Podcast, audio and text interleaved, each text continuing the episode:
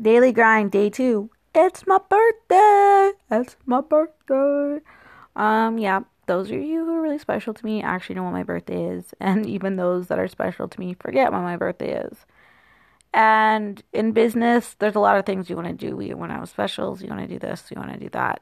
And I do do that. You know, I post like it's my birthday this month. Feel free to check out this special. But oh, see, I'm really tired. So I had a long day. Um, my birthday this year, I decided to give back.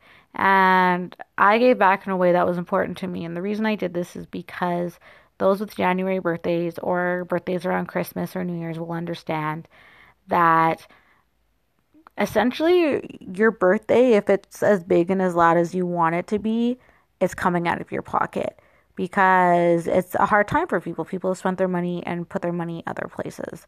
And it's a hard pill to swallow. So most of my life, I've paid for people to hang out with me. Like I'll plan these birthdays and I'll say the costs are covered. You just have to pay for this. Or you just have to show up. Or I've driven people. I've been designated driver on my birthday so I could hang out with people. And this year I didn't want to do it. And over the last few years I've been just not doing as much. So this year um, I went and gave back through a community organization that I agree with and in ways that I agree with. And for me, that was really important. And so I tell you this because if you're frustrated with a situation and you feel like you're always giving, then you're giving to the wrong people. And so for me, I wanted to give the abundance that I have in my life to others because we often forget that we're usually put on this earth for a bigger purpose and it's to give our talents, it's to share what we have. And you know, some people's talents really are a lot of money. Some people's talents are scooping out food. Some people's talents are building houses. Some people's talents are playing with kids.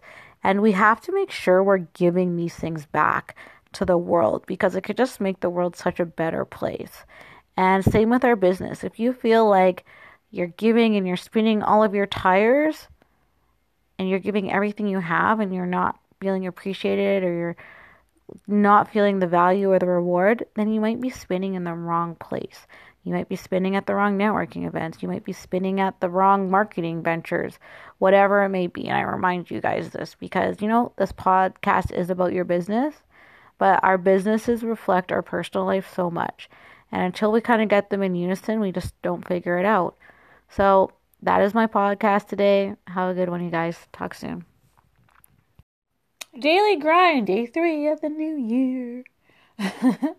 so, I really want to talk about kind of balance today, and in the sense that um, I had a really busy day. Um, one of those days that started early, and then all of a sudden it's like you're on the road and it's emergency after emergency with my job, with my business. I'm not even sure where the day went, and it's one in the morning. and so I ended up talking to my girlfriend today as I'm trying to do a bunch of things.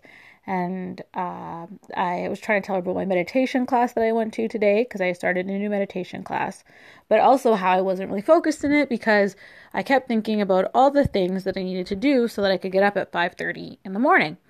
And there's a lot of people who rave about mornings and this and that, but it was so I could go to a networking group that I think is a great networking group, and I referred another friend of mine to it, and she didn't really want to go by herself for the first meeting, and so I signed my other girlfriend about this, and the reason I tell you this is because she said to me, So, your focus in January is to get your health and your business in a point where there's no issues, and you're going to burn yourself out taking somebody else to a meeting for their business when they're an adult and they could go by themselves and they go to events by themselves. And if they don't go to events by themselves, they probably shouldn't be in business. And I thought about it and I was like, wow she is right. And so I always want to be the person that I needed when I was starting. In my personal life, I want to be the person that I needed growing up. In my business life, I want to be the person that I needed when I first started being an entrepreneur. And so I have to remind myself, though, that I can't be that person for anyone if I'm not 100%. And there's a line because you know what? When I first started, the first year, like really the first couple years when I was still trying to figure out like even if I was going to be an entrepreneur, I didn't have someone tell me to go to this networking event or that. I really threw myself into it. And so just by telling someone an event to go to and how to act and what to do and what to expect, I'm already setting them up to win. But I can't hold their hand. And so I tell you this to remind you guys to stay true to your boundaries, but also remember there's a difference between helping somebody and and doing it for somebody. And make sure you know the difference because if you're doing everything for everyone, you're going to forget your boundaries and you're going to forget your goals. Have a good one, you guys.